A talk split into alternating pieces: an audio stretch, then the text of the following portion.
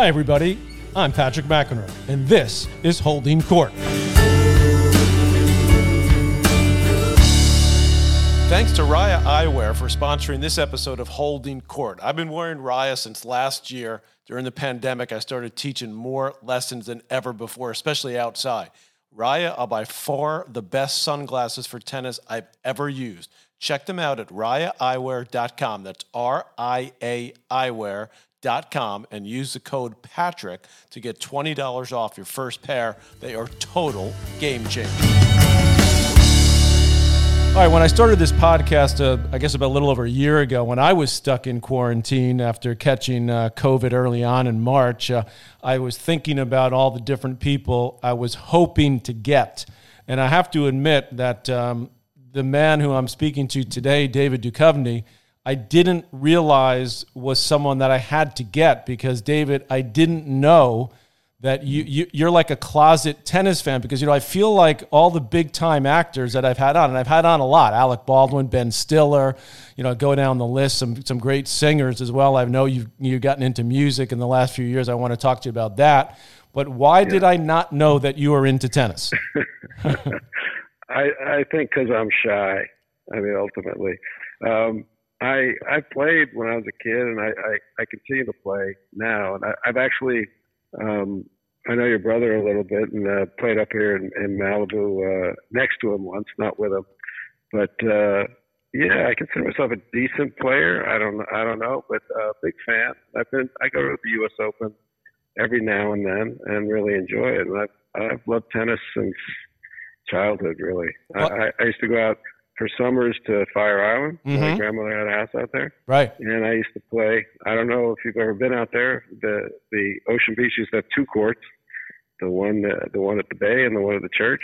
And the church had a behind the baseline you had about four feet. Mm-hmm. So there was a lot of lobbing going on. you just crash guys into the fence. Right, or you had to take the ball early. You had to take the ball on the you rise. Did. Right. Yeah, yeah. Well, back then you could go to the net. Yeah. Right. And it was cement. It was a cement court. So that's you know, amazing. Well, I, I, I, I do want to talk to you uh, about your upbringing because it's sort of in, in, in yeah. some ways similar to mine. You went to uh, yeah. a, a haughty taughty private school, as I did. You went to collegiate in Manhattan. Yeah. I went to Trinity.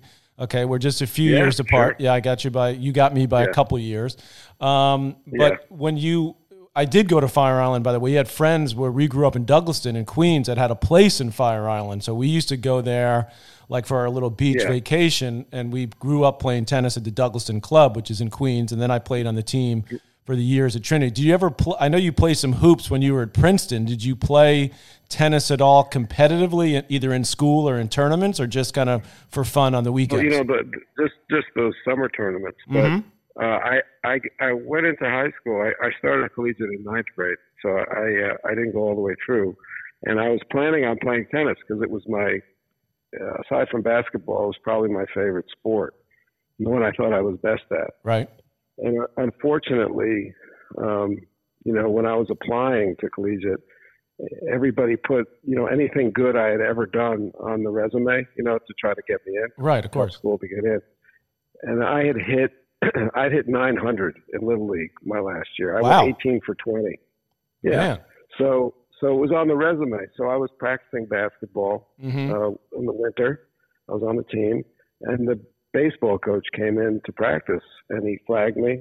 He hadn't met me. I met him, sat me down. I said, "What are you doing in the spring?" Mm-hmm. I said, "I'm going to play tennis." He said, "No, you're not. You're playing baseball." yeah, well, 900 and average, I, I can see that. Yeah. so I played baseball.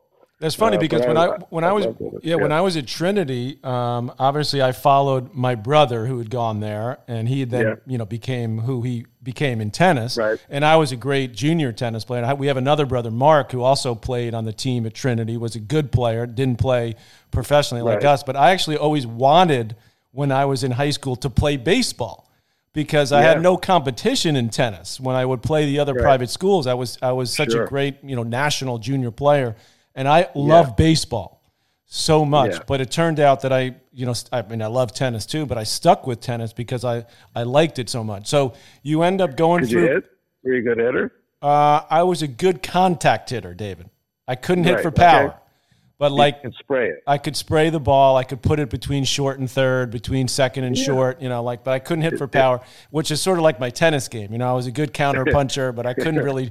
I, if I played a guy with big power, I was toast. You've got hand eye. Exactly, which obviously you did too, and yes, still do. I did. I don't know. I had an eye injury. It kind of screwed my hand eye. Playing basketball, I screwed up one of my eyes, and it it makes it harder for me to track a ball. But tennis, I can do it because you know I'm not playing against pros. They're not hitting 120 miles an hour. But I I don't know if I could hit a fast baseball anymore with my eye. Yeah, I'm intrigued. But, uh, but, but you like to play, and, and by the way, that's probably the Malibu. What is it? The Malibu Tennis Club where you play up there? Because that's why I know my brother. He's been there a lot during yeah. the during the pandemic because he spent more time out there. Kind of left the city.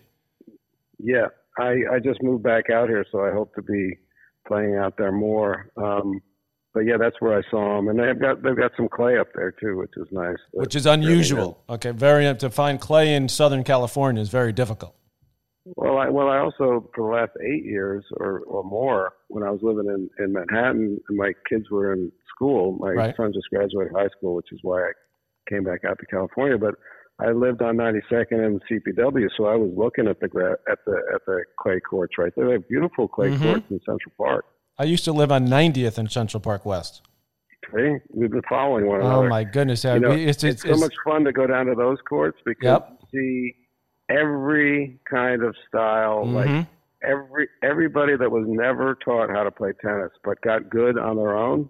It's amazing to see because nobody hits textbook but it but it works. A lot of people kind of have these strange right. strokes that work. The first um, apartment I ever bought was the uh, one when I started when I made some money in pro tennis in my er, sort of mid twenties when I kind of uh, I kind of made it. So I bought this apartment right on Central Park West, uh, yeah, three hundred Central Park West, and I used to walk into Central Park periodically with like a hitter or someone to, to actually sure. train. So yeah. I would call them up and they would always say, okay, we can get your court at such and such time and yeah. Uh, and it was like clockwork. All these guys, like you're talking about, would come up to me and say, "Hey, you know, you know, you need a hit, Patrick. You know, I can I could show you something." And I was just like amazed that these guys are out there all day, you know, in all the day, summertime, just running balls down. Yeah, just running balls.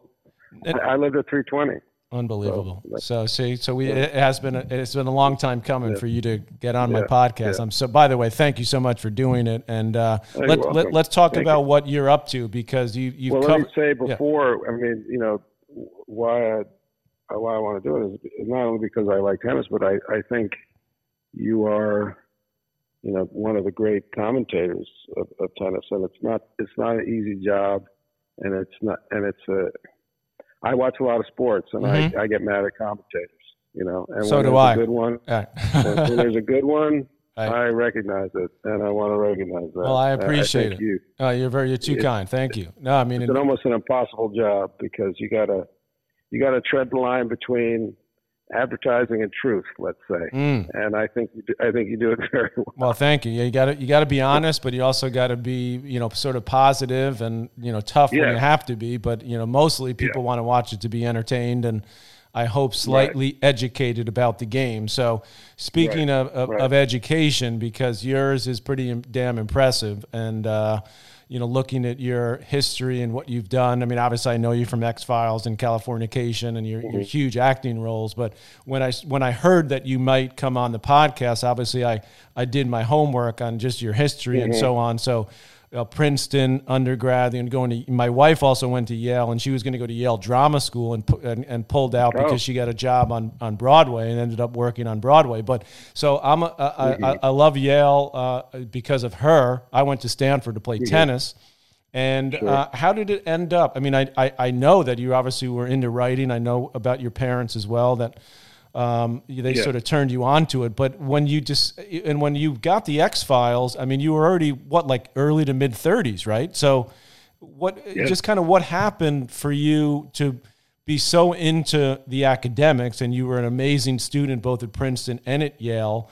to then sort of use that to say, you know, I want to get into acting as a, as as a job profession. How did that happen?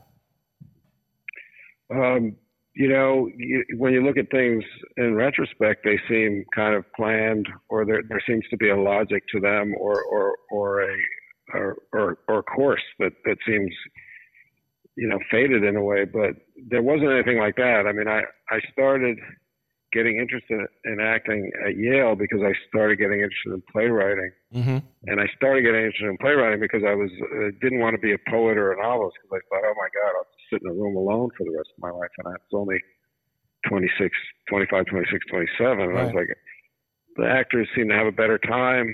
Why don't I hang out with them and uh, I can write plays? And, and then I thought, well, if I want to write plays, I should know something about acting. So I started to go to class in New York. I would I would ride my bicycle to the train station in Haven, mm. take the bike on the train, take wow. the train to New York, ride to class, ride back to the train. It was kind of a great, cool. weird little existence I had going on there. So I was just I was just interested, mm. and um, you know, uh, I got more and more interested in, in that aspect, and obviously less interested in playwriting. Uh, I, I got back to writing, you know, later on in life. Right. Published my first novel at 55, so I and did you, come and, back. And you've pub- and you've published three more since. You've written four books. Yeah, yeah. So I, well, I had a lot of time to make up for it. what, what, what, and, I, and I think. Go ahead. Yeah. I just think that um, I don't know. You know, it's funny when you when you when you when you put it like that. When I'm hearing it back at me, it's like, yeah, you know, that's kind of, you know, 27, 28 is is when I really started trying to pursue acting in earnest, and it's it, it's not a great bet. You know, it's mm-hmm. a little late to start on that bet, and it's not a good bet no matter when you start it. It's a terrible, terrible odds in the profession. You know, so. Um, if I if I really thought about it, I probably wouldn't have done it. I don't know. It's just following instinct, you know, in some way.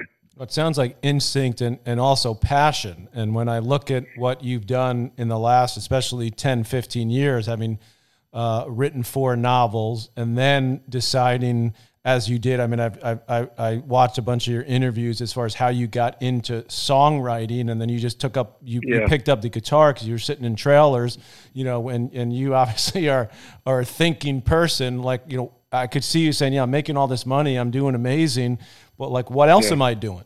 Like, what yeah. is that a little bit what happened with how you started just strumming the guitar and then thinking, "Hey, actually, maybe I'll write some songs." Yeah, I mean, I, I felt I was I'm, I'm satisfied with acting, and I really enjoy it when I do it, and I really love directing as well and writing for stage or screen or whatever. But there was there were I just felt like there were more things that I wanted to to do in a way. But in, in terms of music, I'd never thought that anything would come of that because I started basically when I was 50, just playing guitar in my trailer, as you say, and it was really just for myself. And then I found that I had kind of melodies come to me, which was very surprising because I was never a singer. I was I was, I was the opposite of a singer. Mm-hmm. I was I was the person that people you know said, "Why don't you lip sync?" You know, the, the Christmas carols right. over there, and um, total everything total surprise to me. Um, it is the most surprising thing to me in my life, not you know becoming a successful actor, which is a surprise, but the most surprising thing is that I that I write songs and sing them, or they sing them live, anything like that. It's it doesn't make any sense if if you knew me when I was a kid. This episode is being brought to you by Ria Eyewear. Over the last few years, a growing concern of mine has been the long term effects of overexposure to UV rays from my extended time on court in the sun. You know, following that little yellow ball all over the globe. Well, I was also just tired of squinting on sunny days, but my fear was always that wearing sunglasses to protect my eyes would affect the way I hit the ball. Well, last year, especially during the pandemic last summer, I came across Ria, and I'm so, so glad that I did. Ria is changing the way tennis players see the game and protect their most important performance asset, their vision. All of their eyewear is handcrafted in Italy and built specifically to enhance ball contrast and provide protection from those harmful UV rays. There's no question that they help me see the ball better, they relax my eyes in the sun, and they've become an essential part of my tennis experience. Check them out at riaeyewear.com. That's R I A eyewear.com. Use the code Patrick to get $20 off your first pair. I promise you will love these sunglasses. This episode of Holding Court is being brought to you by True. That's T R U, the lifestyle beverage. Absolutely amazing. Go to drinktrue.com to learn more. I suggest you try out the True Sampler, 30% off with the code Patrick. I've read a little bit about your band and, and Colin, who I know was you, you worked alongside, who said you, Yeah. you said helped you in so many ways. Is that the thing Yeah. you're looking forward to in the the most right now? I know you, you're going to go on on tour, and my wife's a singer, so she's actually just started going back and doing some shows. She's actually up in Provincetown Yeah. right now, and so you know, just I see that world starting to come back. And is that is that sort of what gets your juices flowing the most at the moment? No, I wouldn't say so. I mean, it, it certainly does, but I have I have ambitions uh, with the, the last novel to turn into a, a series, and I'm developing it at Showtime, and that would be the first time that I Mhm. was really the driving force behind the creation of a show, and I would I I think I would feel not that I didn't give 100% to the other ones, but I would feel differently about that, and it's something that I've thought about for a long time. You know, why aren't you doing more as, as pertains to a show? Why are you just acting? You know, if you can combine other elements of what you do. So I, I'm looking forward to that. That gets me very excited. Performing live is great. Mhm. You know, um, there's nothing like it, but it's it, it, it it's like a it's like a short term high in a way, and it, it's not it's not like writing songs, which I feel are kind of forever and wonderful. Um, I'd rather have more time to sit with the band and write. I Mhm. love going out and playing with them because it's completely new to me, and it is nice to to be in a live performance, whether it's acting or or music.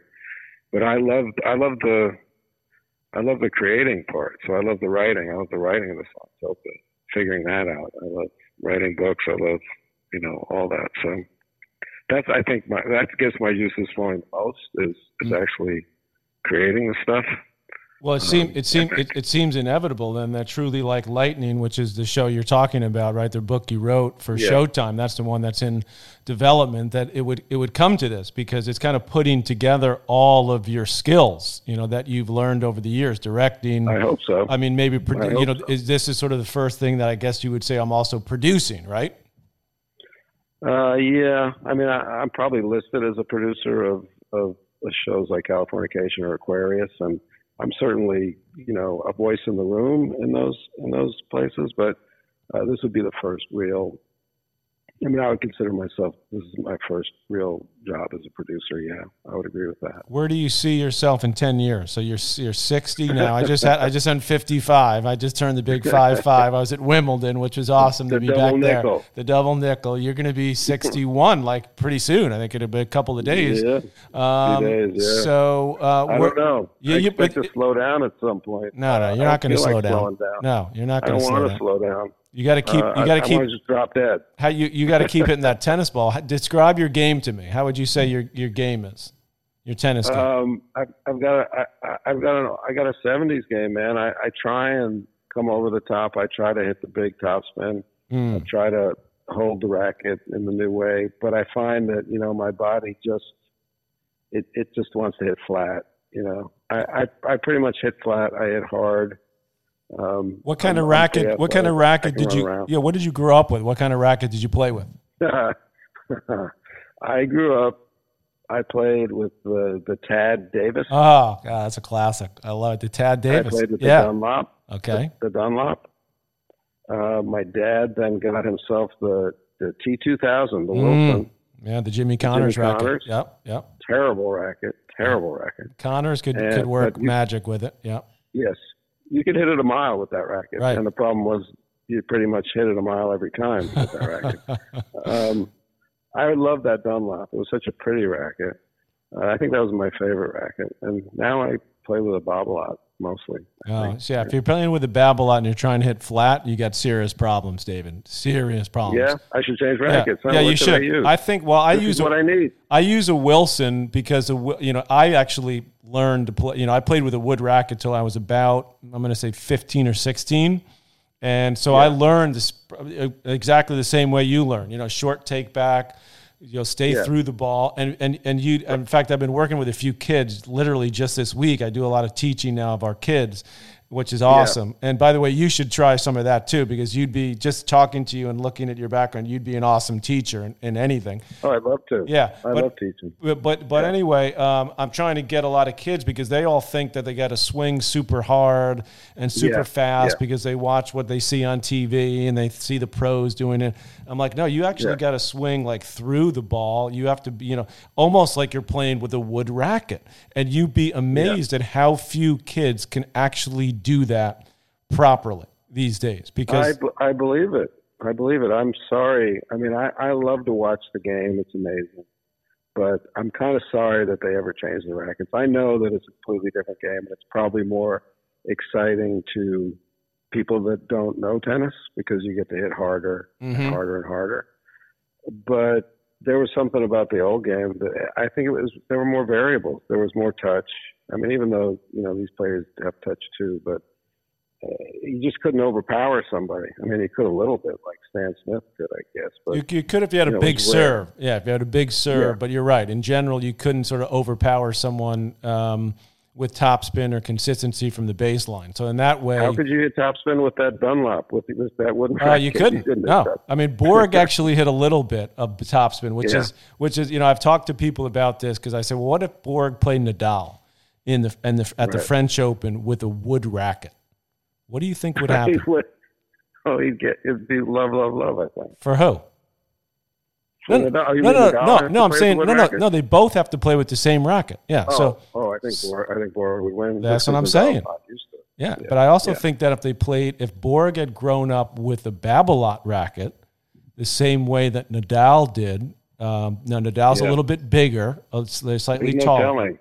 But let me no let me tell you something. Borg is faster than Nadal in yeah. Borg was fast, huh? Oh my God! But people don't believe. People think I'm even Brad Gilbert, who's one of my cohorts at ESPN. By the way, he's also in Malibu. You should hit with him one time. He would, you would love he's that. He's a good commentator. He's great. He's a, he's, he's, a character, yeah. and you would love hitting with him. Yeah. But uh, anyway, we have this argument. He's like, no, no, Nadal would kill him. You know, three. I said, no, no, no. You, people underestimate the athletic. Even even my brother. Like I watched tapes of my brother and playing Borg.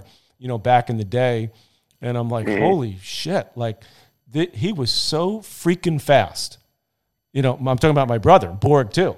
And so people. Oh yeah, your brother was fast. Oh my God! So he played. He was a big soccer player too at Trinity. He played on the soccer team. Right.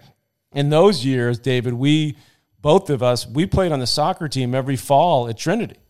So I would right. go to Central Park and practice, and then we go up to Van Cortlandt Park to play the games. We play collegiate, and yeah. you know we'd go up and play yeah. Hackley, the schools up there, and uh, I loved it because I would I would just play tennis on the weekends. Of course, now you know I run the, our our McEnroe Academy at Randall's Island in New York. Which, by the way, if you come back to New, anytime you come to New York, now that you've been so nice to do my podcast, you need uh, you come and play tennis with me anytime in our academy. I, I will. I've looked at that place many times because my son played baseball on those fields yes. for years. Yep. Randall's. Yeah. Yeah. And um, so let me tell you who the other act, the big time actors I've played tennis. Bradley Cooper is actually very good in tennis. Pretty solid. Yeah. I can't get him Pretty to do. Solid. I can't get him to do my podcast yet, but I'm still working on it. Uh, ben Stiller. Oh, he should then if he played with I know exactly. Ben Stiller, little up and down, but you know, very uh, energetic. Ben That's and I have talked to each other about playing, but we never had. He had, he had like an elbow problem. Yes, well, exactly, because he was coming to our academy all the time, taking lessons, not from me, from one of our other pros, and uh, and then he went under the uh, uh, out with the injury. I'll tell you who's very good, t- really the best tennis players I've played with that are actors. Timothy Olyphant, you know him. I know who it is. I, yeah. I didn't know he was a tennis player. Really solid tennis player, and uh, Scott Foley, who's been on a couple of big TV shows. Uh, yes. and, and, how I met these guys, just so you know, um, David, is through sort of the pro celebrity circuit. You know, Chris Evert has a big event every year and her for her charity in Florida. And uh, that's how I've met a lot of these people. So I'm wondering where the heck you've been because we need to get you into some of these. I told you I'm shy. I, I, did a I did a I did an event um, for Justin Gimelstob years and years mm-hmm. ago, probably ten years ago, where I played doubles. It was me and Andy Roddick against a rotating cast of of Gimelstob, James Blake, mm-hmm. and uh, Isner. Maybe Mardy Fish. He wasn't there because he's buddies with those guys. They all played. No. They all played for me in uh, Davis Cup when I was the yeah. Davis Cup captain. Yeah. so that was that was uh, that was scary.